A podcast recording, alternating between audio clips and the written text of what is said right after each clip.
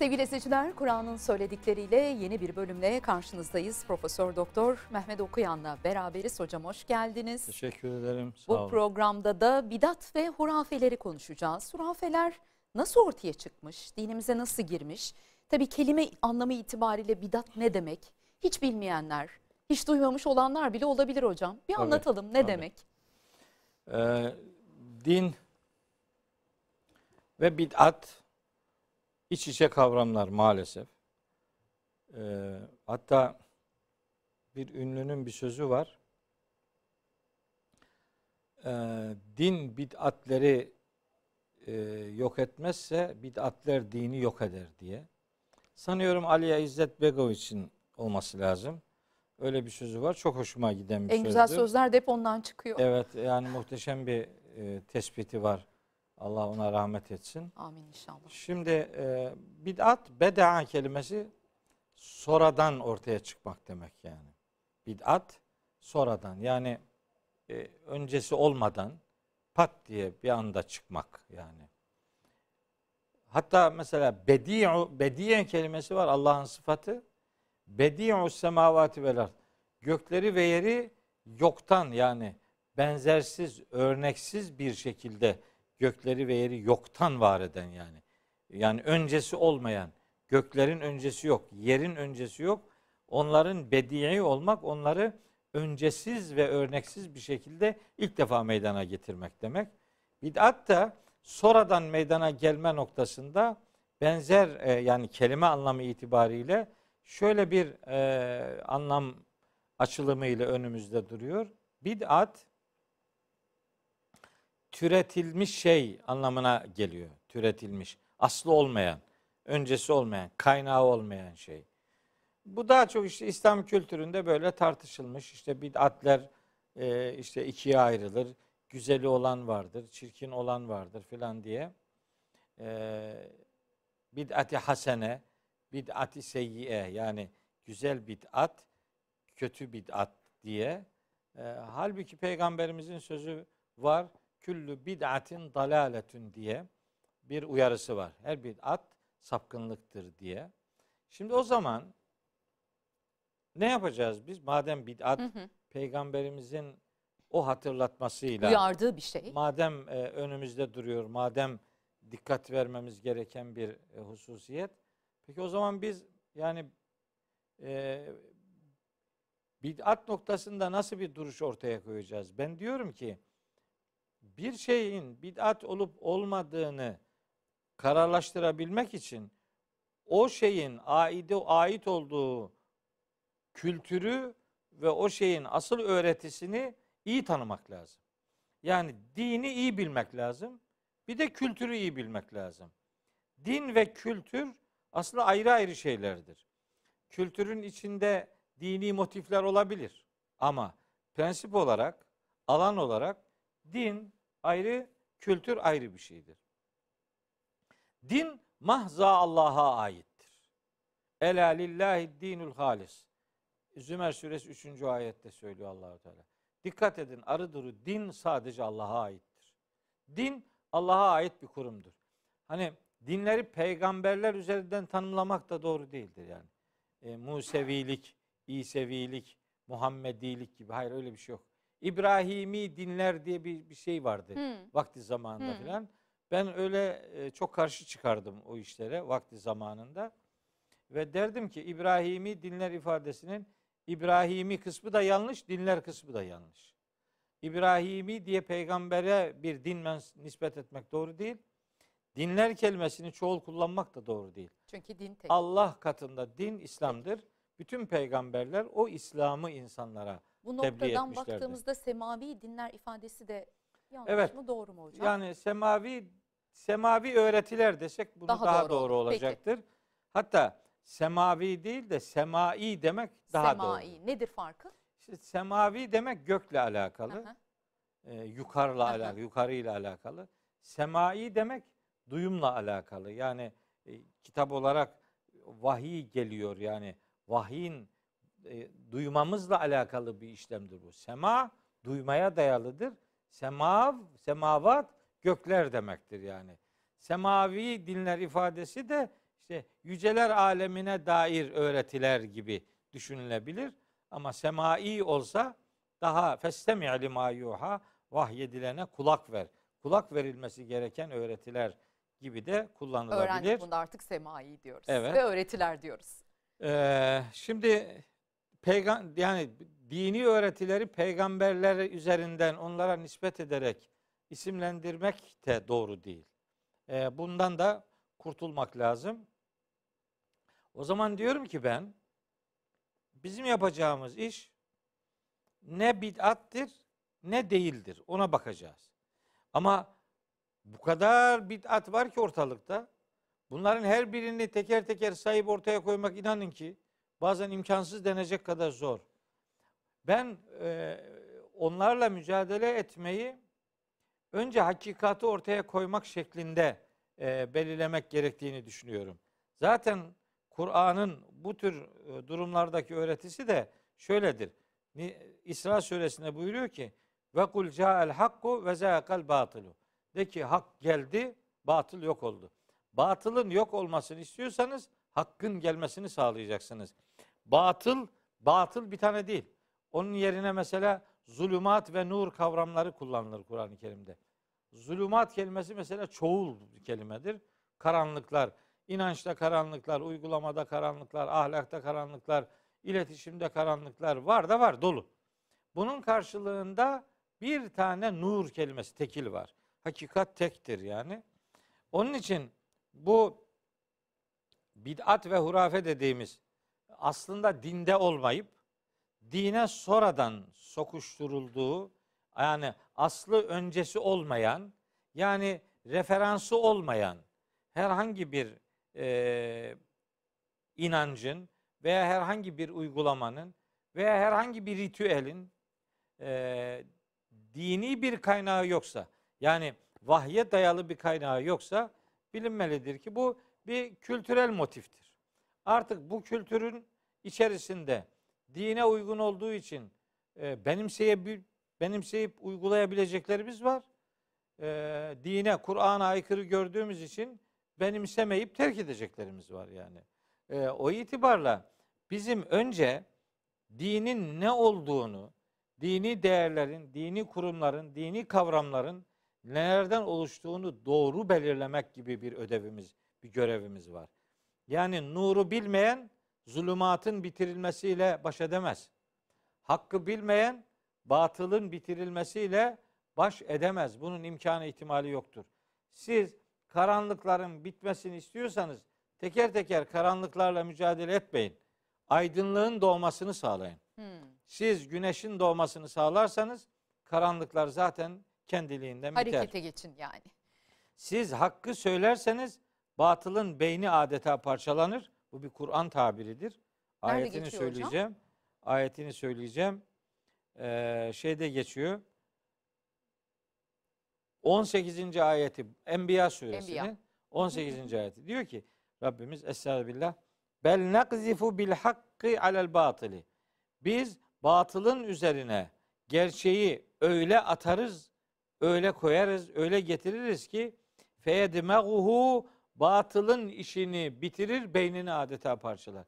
Dimağını parçalar. Dimağ, yedmehu aynı kökten geliyor. Dimağını parçalar yani. O zaman bizim önce hakkı hakkı getirmemiz lazım. Dinin gerçeğinin ne olduğuna kafa yormamız lazım. Kitabullah'tan bunu öğrenmemiz lazım. Hani Ramazan bunun çok büyük fırsat zamanlarından bir tanesidir. Bu zamanlarda böyle her gün belli bir Kur'an pasajını alıp hani onu okuyup hayatımıza aktarmak ve hayat meşguliyetlerimiz arasında bazen dini diye yaptığımız şeylerin aslında dini olup olmadığını Kur'an'ın oluruna sunmak gibi bir imkanımız, bir ödevimiz, bir görevimiz var. Biz öyle yapmıyoruz maalesef. Toplum ne olarak hocam? ne yapıyoruz? Babam babam öyle dedi. Dedem böyle dedi. Hocam böyle dedi. Hocam öyle dedi. Ya hoca genellikle demez de yani. Yani eskiden öyle geldi. İşte eski köye yeni adet mi getiriyorsun? Bu İcat eskiden çıkarma. beri he, bu eskiden beri böyle geliyor. Filan bilmem ne. Ya arkadaş yani din din diye ciddi bir konu bir kurumdan söz ediyoruz. Yani bunun babam dedem öyle dediğiyle oluyor mu yani? E, Mekkeli müşrikler de peygamberimize onun için karşı çıktılar. Dediler ki bunun dediklerini biz es- eski son dinde duymadık. Bu ortalığı karıştırıyor filan. Kime diyorlar ortalığı karıştırmak suçunu kime yönlendiriyorlar? Hazreti Peygamberimize. Niye? Aslında Mekke'de çok sevilen biriydi. Pasif iyilikleriyle anılan biriydi Peygamberimiz. Sonra ne oldu? Sonra Peygamberimiz hakkı hakikati, tevhidi söyleyince şirk ehli olan Mekkeli müşrikler adeta zivanadan çıktılar. Yani hayatı ona zindan etmeye hatta onu öldürme planları yapmaya varıncaya kadar işlerini azıttılar maalesef. Onlar da bir şeyi savunuyorlardı. Atalardan böyle geldiği savunuyorlardı. Bunun adına taklit diyor Kur'an-ı Kerim. Ve Kur'an-ı Kerim taklidi ateşle özdeşleştiriyor. Evet. Gerçekten. mi? Tabii. Taklidi, taklidi- ateşle. Evet, aynı. Şimdi okuyorum ayetini. Yani ne anlamalıyız? Taklit etmeyin, e, hakikatiyle buluşun Evet. Bilin. gibi bir anlam Tahkik. çıkarmalıyız? tahkike ulaşın. Taklitle vakit geçirmeyin. Çünkü taklit taklit e, aklını çalıştırmamayı beraberinde getirir. Taklit yol ve hidayet arayışını insanın zihninden öldürüp götüren şeydir. Yani bu bu dere böyle akıyor. Biz de kendimiz akıntıya verelim gitsin. Öyle olmaz ki. İnsan neyi taklit edeceğini bile tahkik ile ayarlaması lazım. Yani aklını kullanarak yani neyin peşinden, hangi davanın peşinden gideceğine aklıyla karar verecek. O aklın doğru karar verebilmesi için aklın vahiy ile buluşması gerekiyor. Vahiy ile buluşmayan aklın nihayet sadece ben aklımla bunu yaptım bunu yaptım demeyle de olmaz bu iş. Aklın pusulası vahiydir. Yani akıl e, e, akıl bir e, gemi gibi algılayın. Vahiy de onun pusulası gibidir. O pusulaya göre e, akıl hareket ederse e, sahili selamete ulaşır. Hakikat limanına, e, kurtuluş limanına ulaşır. Bunun dışında böyle kendini genel geçer, geleneksel ifadelere, geleneksel kabullere terk ettiğiniz zaman yani bu bazen öyle bir hal alıyor ki Ferda Hanım. Yani siz doğrusunu söylüyorsunuz. Yerleşik bilgi hocam. Hatta o doğruyu söylerken yani ayet okuyorsunuz ya. Ayet ay- ayet okununca daha bunun aması lakini fakatı Kalmaz. olur mu yani? Kalmaması lazım. Fakat öyle bir yerleşmiş oluyor ki bazı kabuller onları yerinden sarsamıyorsunuz. Hani ön yargıları parçalamak Atomu atomu, parçalamaktan parçalamaktan daha daha zor. zor. Evet doğru. Çünkü bu hani paslanmış bir e, metali düşünün. E, onu kalaylamak için önce pası sökmek gerekiyor. Sonra kalay vuracaksınız. E, bu işte bunlar pas gibi şeyler bu bid'at ve hurafeler. Ama öyle bir pas, öyle bir e, mahiyet değişikliği meydana getiriyor ki o o şeyin kimliği oluyor adeta. Siz onu sorgulayıp ya bu bak bu doğru değil falan dediğiniz zaman size bid'atçı diyor ya. Ve kendisi bid'atın dibine batmış. Ondan haberi yok. Kardeşim bak bu bid'attır. Bunun doğrusu şudur. Şöyle hareket etmek lazım. Böyle davranmak lazım filan. Ne zaman bu e, uyarıyı Müslümanca yapıyorsanız karşınıza acayip bir mukavemet e, çıkıyor ve sizinle mücadele ediyor. Tartışıyorlar yani hiç size hayatı zindan etmek için her türlü e, Hocam çabayı incinmiyor musunuz ya? yani nasıl incinmeyiz? Yani ben bazen Sizi tanıyan kişiler olarak biz inciniyoruz da siz e, vuku bulan kişi olarak ne yapıyorsunuz? Ya- Vallahi merak ediyorum ben. Ben tabii Zor çünkü. e, bunun çok acısını çeken bir adamım. E, yani bazen e, çok yakınlarınızdan bu acıyı yiyorsunuz. Hmm. E, ben mesela 50 yıldır Kur'an'la meşgul bir adamım. 50 yıldır. Böyle yaklaşık bir rakam olarak söylemiyorum. Ben 58 yaşındayım. E, 6 yaşımdan beri Kur'an'la tanışığım. E, babam bana hafızlık yaptırdı. Ondan sonra yıllarca Arapça okudum. İlahiyat Fakültesini bitirdim. Orada araştırma görevlisi oldum. 1988 yıl- yılından beri araştırma görevliliği sonrası profesörlük. 14 yıldır da profesörüm. Yani e, 34 yıldır e, İlahiyat Fakültesinde görevliyim. E, ve bu 34 yılın yani temizinden 30 yılında yani asla daha aşağıya inmem. Gece gündüz Kur'an çalışan bir adamım ben. Yani bir çeyrek asırdan daha fazla bir zamandır Kur'an çalışıyorum. Ferda Hanım bakın benim gözlerimin altı böyle torba torbadır. Niye böyledir biliyor musunuz? Ben 30 yıldır öyle milletin yattığı gibi saat 11'de yatıp sabah 7'de kalkanlardan değilim. Ben saat 11'de bilgisayarın ve Kur'an'ın yanına oturur. Sabah saat 6'ya kadar 30 yıldır çalışan bir insanım ben. Ee, gece gündüz Kur'an çalışıyorum ve Kur'an'ı her gün 500 Kur'an okuyorum. Ya haftada bir Kur'an'ı baştan sona kadar dönüyorum, dolaşıyorum. Yani hayatım Kur'an'la geçiyor. 34 yıl değil, 30 yıl değil, 30 dakikasını Kur'an'a vermemiş bir adam öyle bir laf ediyor ki İnsanın bütün, ciğerine oturuyordur. Bütün mi? bütün yüreğinizi kapkara kestiriyor. Yani şuna bakabilir misiniz yani? Mesela diyor ki bu dini bozuyor. Kim? Ben. Olmayan senin bozduğunu düzeltmeye çalışıyorum yani. Fitne çıkarıyor diye. Ne fitnesi? Kim fitne? Senin yaptığın fitne. Darma duman etmişsin bu dini. Anlaşılmaz hale getirmişsin. Senin anlattığını dinleyen ve dinden çıkanın haddi hesabı yok bu memlekette yeryüzünde. Bu kadar ateist, bu kadar deist nereden çıktı zannediyorsunuz? Nasıl bir din sundunuz millete? Böyle nerede kültürel bir takım motifleri din yaptınız? Nerede bir bid'at ve hurafe varsa onu din ve iman haline getirdiniz? Şimdi bunlar bid'attır, hurafedir. Gelin bunları ayıklayalım. Gelin bunları kafamıza göre ayıklayalım da demiyorum. Kur'an'a göre ayıklayalım. Bir şeye mi inanıyorsun? İnancını Kur'an'a arz et. Bir uygulama mı yapıyorsun? Uygulamanı Kur'an'a arz et. Ahlaki bir iddiadan iddian mı var? Gel ahlaki kabulünü Kur'an'a vur demek. Bundan daha masum ne olabilir? Gel benim dediğimi yap demedim ki ben kimseye.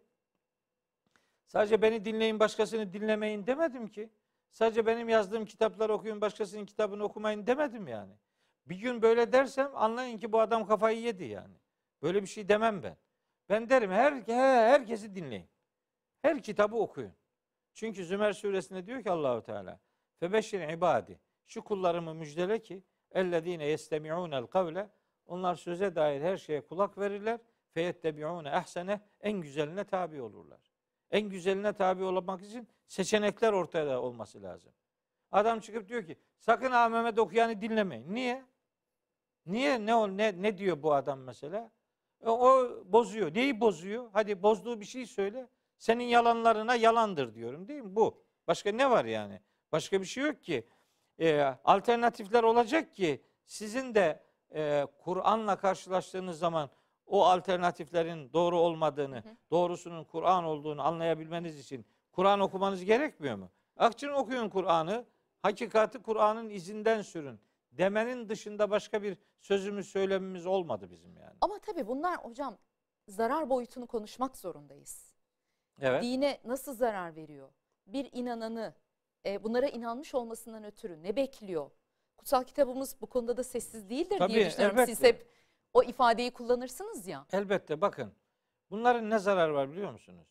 Bunlar öyle bir e, hal alıyor ki sizin gerçek olarak ortaya koyduğunuz şeyin gerçek olmadığını adam adama söylettiriyor.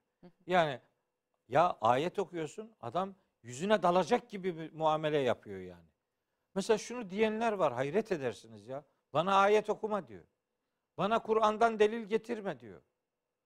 Ya bana bana ayet okuma demek konuşma demektir yani. Ben ne konuşacağım başka ne ne dememi bekliyorsun yani? Yani din adına konuşuyorsun, Allah adına konuşuyorsun ama Allah'ı konuşturmuyorsun. Allah'ın kitabından konuşmak yok. Kimi konuşacağız peki? Ne buyuruyorsun, ne emrediyorsun yani? Bizim grup ne diyorsa herkesin grubunun elinde okudukları Kur'an dışı kitaplar var. Hepsinin ortaklaşa ittifak ettiği bir konu var. Haklarını yemeyelim. Hepsi bir konuda ittifak etmişler. Hangi konuda? Kur'an'ı anlamama konusunda ittifak halindeler. Kur'an'ın yerine geçirilecek her grubun kendine özel kitapları var. Hatta e, kitap listeleri var yani. Bunlar okuyacaksın filan. Öyle de bir liste yapıyorlar ki Ferda Hanım. Şimdi altında diyor kültür kitapları okuyacaksın. Üstünde fıkıh kitapları okuyacaksın. Onun üstünde işte tarih kitapları okuyacaksın. Onun üstünde tefsir kitapları okuyacaksın. Onun üstünde hadis kitapları okuyacaksın. En tepede Kur'an okuyacaksın. Böyle bir piramit çiziyorlar. Piramidin altını doldura doldura doldura en tepeye Kur'an'ı koyuyorlar. Siz de bakınca diyorsunuz ki bak Kur'an tam güzel yerli yerinde duruyor. tam yeri en tepede duruyor filan. O öyle değil ki. İlk önce onu oku. Öyle değil. Sıra ona gelmiyor ki. Adamın aşağıdaki kitapları okuduktan sonra kafası zaten ambalaj oluyor. Nerede bir bid'at hurafe varsa zaten oradan öğreniyor. Ondan sonra sıra ya Kur'an'a gelmiyor. Çünkü ona sıra getirene kadar adamın ömrü yetmiyor. Yani ikinci, üçüncü basamaktaysan küt diye gidiyor yani. Ya öyle oluyor ya da Kur'an'a sıra gelse bile Kur'an'ın aydınlık gözünü görmüyor ki. Okuduğu her kitap aslında gözlüğüne koyduğu bir cam. Perde indiriyor. Bir gözüne. cam, bir cam. İyi göreyim diye bir cam koyuyor. Biraz daha iyi göreyim diye bir cam daha koyuyor. Bir cam daha, bir cam daha koyunca gözlük oluyor bu kadar. Bu gözlük bu kadar camdan görünür mü yani? Ondan sonra diyor ki, ondan sonra kitabı hiç görmüyor yani. Kitabın aydınlık dünyasını görmüyor. Kitap ona namahram kalıyor. Bu defa diyor ki, biz bu kitabı anlayamayız. Ha, biz bu kitabı anlayamayız dedin kurtuldun tamam. Bu kitabı anlayamıyorsan ne olacak? Anlayanlar var. O takıma girelim. Girelim bir gruba o bizi kurtarır. Billahi kurtaramaz. Tallahi kurtaramaz. Kimse kimseyi kurtaramaz. Biz seni kurtarırız diyen yalan konuşuyor. Biz seni kurtarırız diyen muhtemelen kendisi de kurtaramayacaktır yani. Öyle bir şey yok. Nedir bu yalanlar kardeşim ya? Allah'ın kitabı oturun aşağıya bakın. Hakikat ters yüz oluyor. Hiç kimse hakikati görmemiş oluyor. Ha- Yaptığı, sahip olduğu şeyin din olduğunu zannettiği için gerçek din nedir bu soruyu sormuyor. Bu gerçeği arama duygusunu öldürüyor. Bu adamın daha öyle bir dünyası yok. Öyle bir hal alıyor ki yaptığı her şeyin din adına doğru olduğunu zannediyor. Şimdi bakın ben size yaptığı her şeyin doğru olduğunu zannedip kendini çeketmemenin ne korkunç bir felaket olduğuna dair bir ayet okuyacağım. Lütfen. Bir ayet, bir ayet grubu. 18. sure Keyif suresi. Mağara delikanlılarından Hı hı, hı söz eden o surenin okuyorum size 103. ayetini okuyorum. 18. surenin 103. ayet. Kul de ki hel nünebbiukum bil ekserine a'mala. Size davranışları itibariyle en çok zararda, kayıpta olanların kim olduğunu haber verelim mi? diyor. Sonra haber veriyor. Kim bunlar? Bunlar elle da ellezine dalle sa'yuhum fil hayatid dünya. Bunlar yapıp ettiği her şey dünya hayatında kaybolup gidenlerdir. Ve hum onlar bakın cümleye bak. Ve hum bu adamlar yahsebune şöyle zannederler. Zannederler ki ennehum yuhsinune sun'a. Bunlar yaptıkları her şeyin güzel olduğunu zannederler. Ya yaptığı her şeyin güzel olduğunu zanneden adam acaba bu yaptığım doğru mudur diye soru sorar mı da? Acaba kendimi çek edip bir daha başka doğru var mıdır diye böyle bir ihtiyacı içerisine girer mi? Çünkü adam her yaptığım doğrudur öyle zannediyor. Peki Allah ne diyor böylelerine? Amel itibariyle, davranış itibariyle en çok kayıpta ve ziyanda olanlar bunlardır. İşte bid'atler bizi bu hale getirir. Allah'ın dinini doğru anlatmamak, yanlış bilgi vermek. Evet, bunun Ee, çok Ne- Evet nedir karşılığı? doğmasının sebebi bu işte. Karşılığı ne? Yani Allah ne diyor mesela? Söyleyeyim ah, Böyle bir yine örnek verirseniz. ayeti okumayacaktım ama madem bunu söyledin, devam Okuyun, eden okuyun. ayet onu söylüyor. Ülaikellezine bu adamlar e, şöyle kişilerdir. Keferu bi ayati rabbihim. Rablerinin ayetlerini inkar edenlerdir. Bu inkar manası verdiğimiz kelime keferu kelimesi. Ama bu keferu kelimesi aslında inkar etmekten ibaret değil. Örtenler anlamı da var bunun. Kafir örten demektir zaten.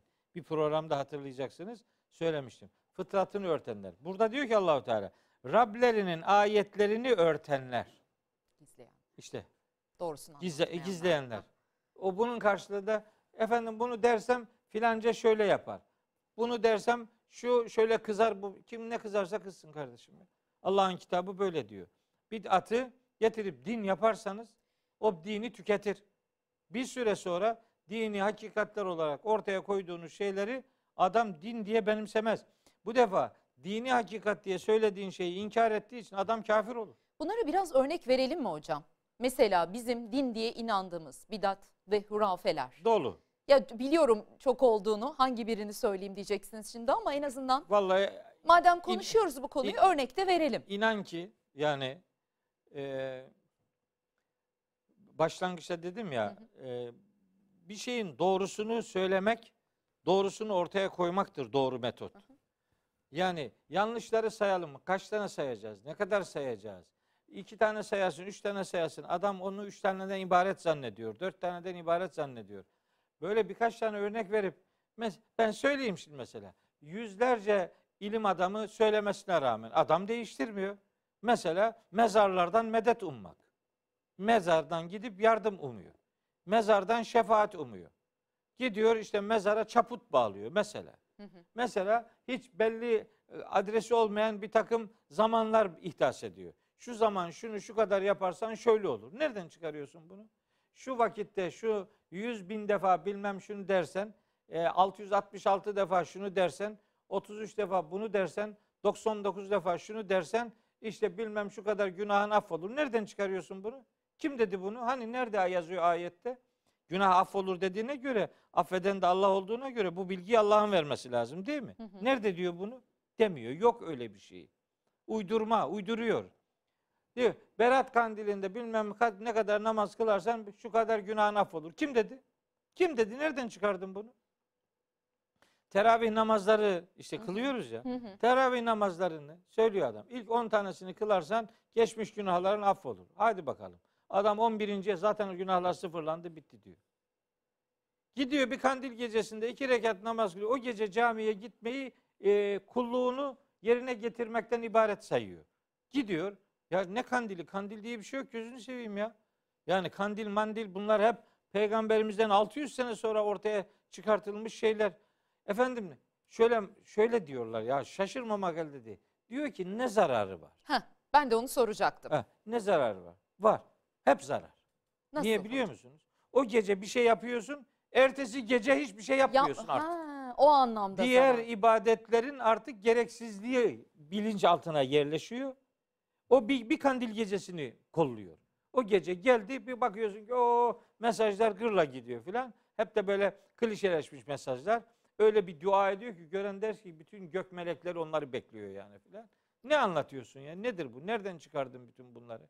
Bizim kutsal bir gecemiz var. O Kadir gecesi işte. Onun Kur'an'dan referansı var. Allah ona Kadir kıymet gecesi ve mübarek Leyle-i Mübareke demiş. Bitti. Başka başka bir şey yok. Diğerleri ya bunlara karşı çıkmak işte milleti dinden uzaklaştırmaktır. Ben de diyorum ki bunlara itibar etmek dini hayattan taksit taksit çıkarmak. Taksit taksit çıkarıyorsun. Tabi. Öyle bir, bir, bir kandil gecesinde çıkarıyorsun. Ya kandil gecesi camilerin dolduğu bir ülkede ertesi gece camiye kimse gitmiyorsa Ne bunu acı. sormamak sormamak ayıp değil mi yani? Ne acı. Bu ne oldu? Niye böyle oldu? Bunun ne zararı var diye sormaktansa zarar diğer ibadetleri yaptırmıyor sana işte yapmıyorsun kardeşim.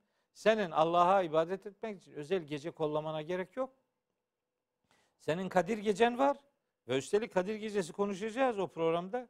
Kadir gecesini, Kadir kıymet gecesi yapan şey aslında Kur'an'ın o gecede indirilmesidir. Senin Kur'an'la buluştuğun her an Kadir anıdır zaten. Senin zaten Kadir zamanların var. Kur'an'la buluşman senin kadir ve kıymetini arttırman demektir. Dolayısıyla diğer zamanların bir gecesinin öbüründen, öbürünün ertesinden bir farkı yok. Hepsi kıymetlidir. Zamana değerini veren o zamanda yapılan eylemlerdir. Ne zaman hangi eylemi hangi zamanda yaparsanız o zamanı değerlendiriyorsunuz demektir yani. Hı hı. Bu bu kadar basit. Yoksa bir filanca gecede adam namaz kıldı ne zarar var? Tabii bir zarar yok. Elbette. Ne zararı var Hı hı. yani? Namaz kılmak zararlıdır diyor muyum ben sana? Ertesi günde devamını sana- getirirse Ha, diyorsunuz. Ben sana diyorum ki her zaman yap bunu. Her zaman bunu bir geceye indirgeme. Belli günlere indirgeme. Böyle dini belli günlerin, belli gecelerin kurumu gibi zannediyor insanlar. Korkunç bir yani dini hayattan böyle yani çaktırmadan dindar gibi görünüp dini hayattan çekme e, projeleri gibi geliyor bana bunlar. Bakın o gece o tür gecelerde günahlarının sıfırlanacağını zannedenler aslında bir taraftan da günah işlemeye teşvik edilenlerdir. Nasıl olsa sıfırlıyoruz. Gelir bir Berat gecesi, gelir bir Regaib kandili, gelir bir Miraç kandili, gelir bir Mevlid, Mevlid kandili. Hadi bakalım o gece öyle abartılı ifadeler var ki o gün şu orucu tutacaksın. E, Bir gün önce tut, bir gün sonra tut.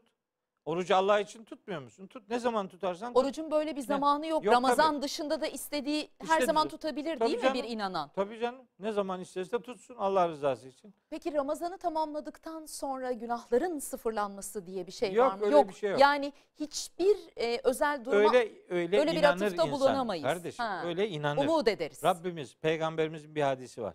Men sâme ramadâne imanen ve ihtisâben gufire lehu ma teqaddeme min zembi. Yani iman ederek, muhasebesini doğru dürüst yaparak kim Ramazan orucunu adam gibi tutarsa onun geçmiş günahları affolur diye böyle bir rivayet var. Bu niye bu niye böyle bir rivayet var? Ramazan orucunun önemini anlatmak içindir. Kimin affolup affolmayacağı mahşerde belli olur. Bu Ramazan affettirdi diyelim. Bayramda e, bir sürü herze yedin ne olacak? O günahları örten Ramazan gibi Ramazan'ı örten günah işlersen ne olacak? Bu bir ibadete insanı özendiren ifadelerdir. Kadir Gecesi ile ilgili de rivayetler var, benzer rivayetler. Ramazan'la ilgili de var. Bunlar ibadete teşvik içindir. Biz umut etmekle mükellefiz ama değil mi hocam? Dua etmek zaten et, umut ümitsiz etmek. ümitsiz Doğru. kalmamak demektir. Doğru. Her vesileyle insanlar dua ederler. Bunu kural olmayan bir şeyi kuralmış gibi göstermek sakıncalıdır. Mesela o özel günler gibi bir takım özel aylar da var. Var. Mesela e, Tamam. Safer ayı derler. Ha- İşte Allah e, tövbe haşa bela yağdırır bu ayda şunları şunları yapmanız gerekir derler. Bilmiyorum bir Yok karşı. hayır yok canım. Ya Allah Allah özel bir ayda niye bela indirsin? Öyle bir şey yok yani. Ee, öyle bir şey yok. Şimdi ayların da ay, ay- ayın ne günahı var ya? Yani aydan a- aya ne fatura kesiyor insanlar? Kendisi hata yapıyor, başına bela geliyor işte yani. Bu bu kadar basit. Söylemiştiniz. Yani. Başınıza gelenler kendi yapıp ettikleriniz Ettiklerinizdendir, bir kısmı, karşılığıdır. Hı hı, bir kısmı. kısmı. Şimdi bu bakın ne zararı varı konuşuyorum. Şöyle bir zararı var. Mesela adam diye bir kandil gecesi camiye gitmemişse onu etraftaki ayıplayan nasıl ayıplıyor biliyor musunuz? Kandil gecesi bile gitmedi diyor.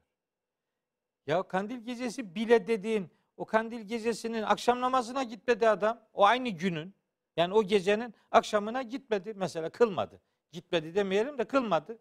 Veya onun ertesi sabahını kılmadı.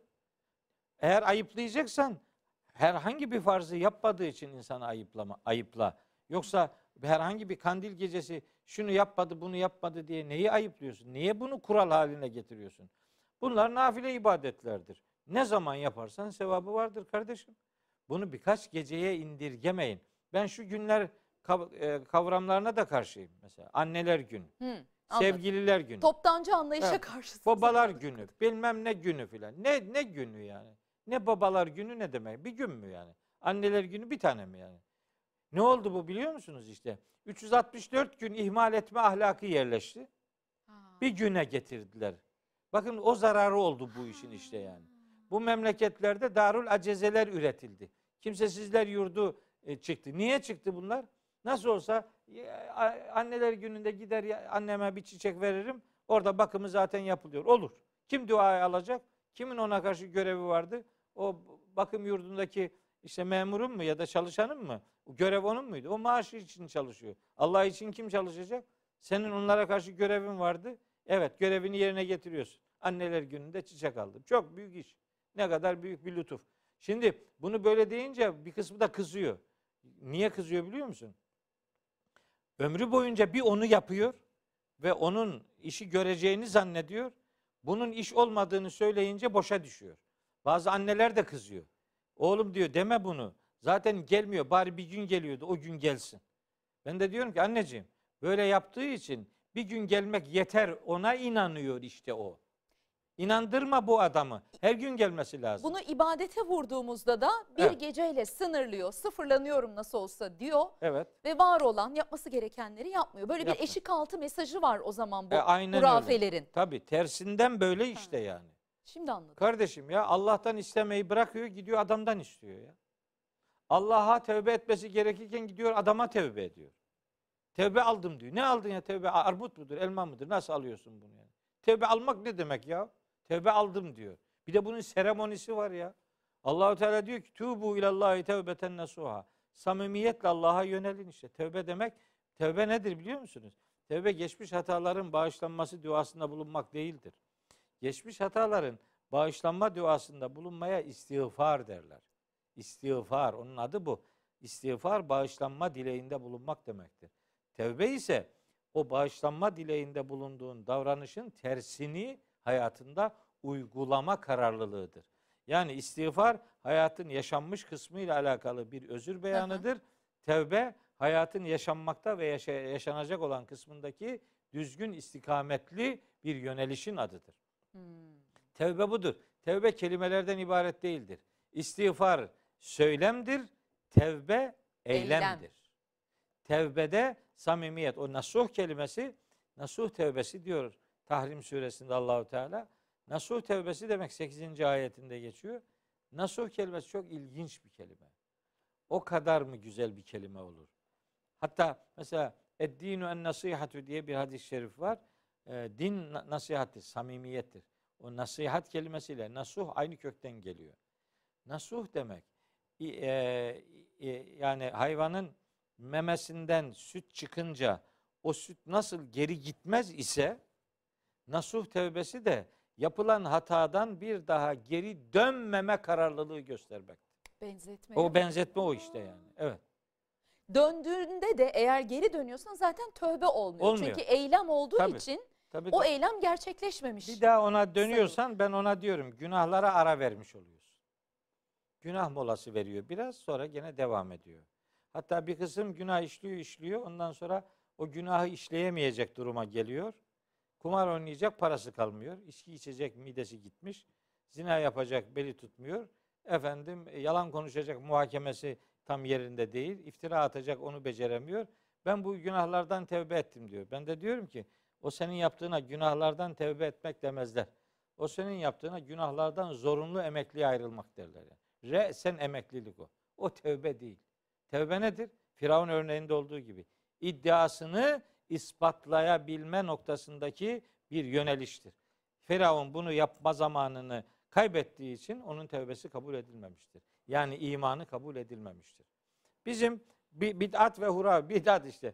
Ya Rabbi son nefesimde bana iman nasip et diyor ya. Yapma gözünü seveyim ya bu ne biçim ne istiyorsun sen yani? Doğru iste yani Allah'tan. Diyor ki yani Allah benim niyetimi biliyor. Tabii Allah senin niyetini biliyor da işte sen ne bildiğini Ama işte bilmiyorsun. biraz da yani. doğru dua etmeyi de bilmiyoruz ya hocam. Bilmiyor, O- onun, tabii. onun da onu da içeriyor bence Tabii bu tabii o ne dualar var Ferda Hanım. Allah Allah. Cenab-ı Hak onları kesin kabul etmez. Çünkü Allah'a meydan okur gibi dua ediyor. Mesela hocam. Şiir okuyor ya şiir. Mesela. Şiir. Ben yani şiiri pek becermem, bilmem de. Mesela şöyle dua edenler var. Bir- yerde şahit oldum da yani birebir anlatsalardı inanmazdım ama kendim bulunduğum için gördüm. Adam dua ediyor diyor ki ya Rabbi bu dini mübin İslam'ın 13 asırdır bize gelmesinde emeği geçen bütün geçmiş mümin erkek kadın fedakar herkese rahmet eyle diye böyle dua ediyor. Herkes amin diyor. Koro halinde bir de amini bağırınca zannediyor ki Peygamberimiz diyor ki ne bağırarak dua ediyorsun? Sen sağıra mı işittireceğini zannediyorsun yani. Dua kısık seslerle yapılır. Boynu bükük yapılır. Bağıra çağıra yapılmaz. Bunu Kur'an söylüyor vallahi. Gösterişten uzak. Gösteriş bir de sesi gürültülü konuşmamak lazım hı. diyor yani. Açsınlar Rahat suresinin 55. ayetiyle 205. Bak ayetine programın baksınlar. sonuna doğru yine hocam Bak, ayette delillendirdi. Evet, açsınlar İsra suresi 110. ayete baksınlar yani. evet hocam. Şimdi adam öyle deyince ben de duanın sonunu bekledim.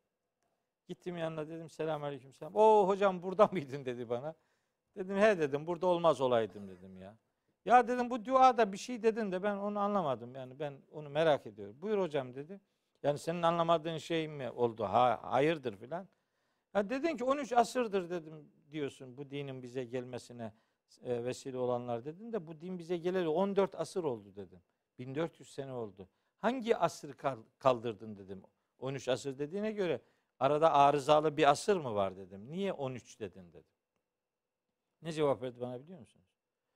Okuduğum kitapta öyle yazıyordu dedi. Al. Bu din adamı Evet, o bahsettiğiniz tabii, tabii. kişi değil mi? Yani neyse öyle din Heh. adam değil mi? Dua eden biri. Hı hı, Böyle deyince de din görevlisi kardeşlerimin bir kısmı Tabii, alınıyor. Ben, tabii tabii. ben babası Tabii. imamlıktan e, emekli bir adamın oğluyum. Kendisi zaten toptancı anlayışa karşı biri Tabii, olduğu tabii, için kesinlikle, asla öyle bir genelleme kesinlikle. yapmıyor. Benim anılar hepsi kardeşlerimdir. Ha, Yani bu dediğim de öyle görevli biri değildi. Ama Anladım. görevli olmayan yerde kahramanlık yapıyordu. anladım, ben de orada şimdi anladım. bulunmuş oldum. He, ne oldu bu adamlar ne, niye böyle bağıra çağıra dua ediyor? Dua yapmıyorlar. Dua okuyorlar. Dua okumak dua yapmak demek değildir. Duada niye ellerimizi kaldırıyoruz Ferda Hanım? Niye ellerini niye Hı, kaldırıyoruz? hocam? Ne sebebi var? Kaldırmasak olmuyor mu yani? Olmuyor. Çünkü elleri kaldırmanın iki tane anlamı var. Bir, Evet. yani bir yüce makamdan istiyorsun. O yüce makama gönderme yapmaktır bu. Oradan e, yani karşındakinden isterken böyle demezsin yani. Ona böyle böyle elini böyle uzatırsın. Böyle yaptığına göre yukarıdan yüce bir makamdan istiyorsun demektir. Ama asıl manası bu değildir.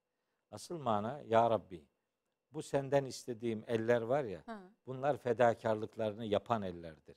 Sana fedakarlık yapan ellerimle dua ediyorum. Fedakarlık yapan elin ona fedakarlık yaptıran yüzün olsun. Bunun için duada eller kaldırılır. Onun için önce Fatiha'da da onun için İyyâke na'budu. Önce kulluk yapıyoruz. Önce fedakarlık yapıyoruz. Ve İyyâke nestaîn. Ondan sonra yardım istiyoruz. Fatiha'da kulluk Allah için yaptığımızı, yardımı da sadece ondan istediğimizi söylüyoruz. Sonra namazdan sonra başkalarından da yardım istemeye dilimizi eviriyoruz. Bidat Üzgünüm. ve hurafeye Yani o- giriyor bu da. Oradan Kimden başlıyor. e, yani bir şey aff, affedilme için de beklentimiz Yüce Allah'ımız. Tabii. Bir şey isterken de beklentimiz bir tek Yüce Allah'ımızdan olacak. Bunun dışında bizi affedecek ya da bize bir şey verecek bir makam merci yok. Yoktur evet. Peki hocam tamamlıyoruz ama e, keşke böyle daha uzun süreli vaktimiz olsa da Fatiha suresini de böyle başlı başına bir konuşsaydık ama Artık. Ramazan'da 30 bölümle sınırlıyız. Çok teşekkür ediyoruz. Rica Ağzınıza ederim. sağlık. Rica İzlediğiniz ederim. için de sizlere teşekkür edelim. Yeniden görüşeceğiz Kur'an'ın söylediklerinde.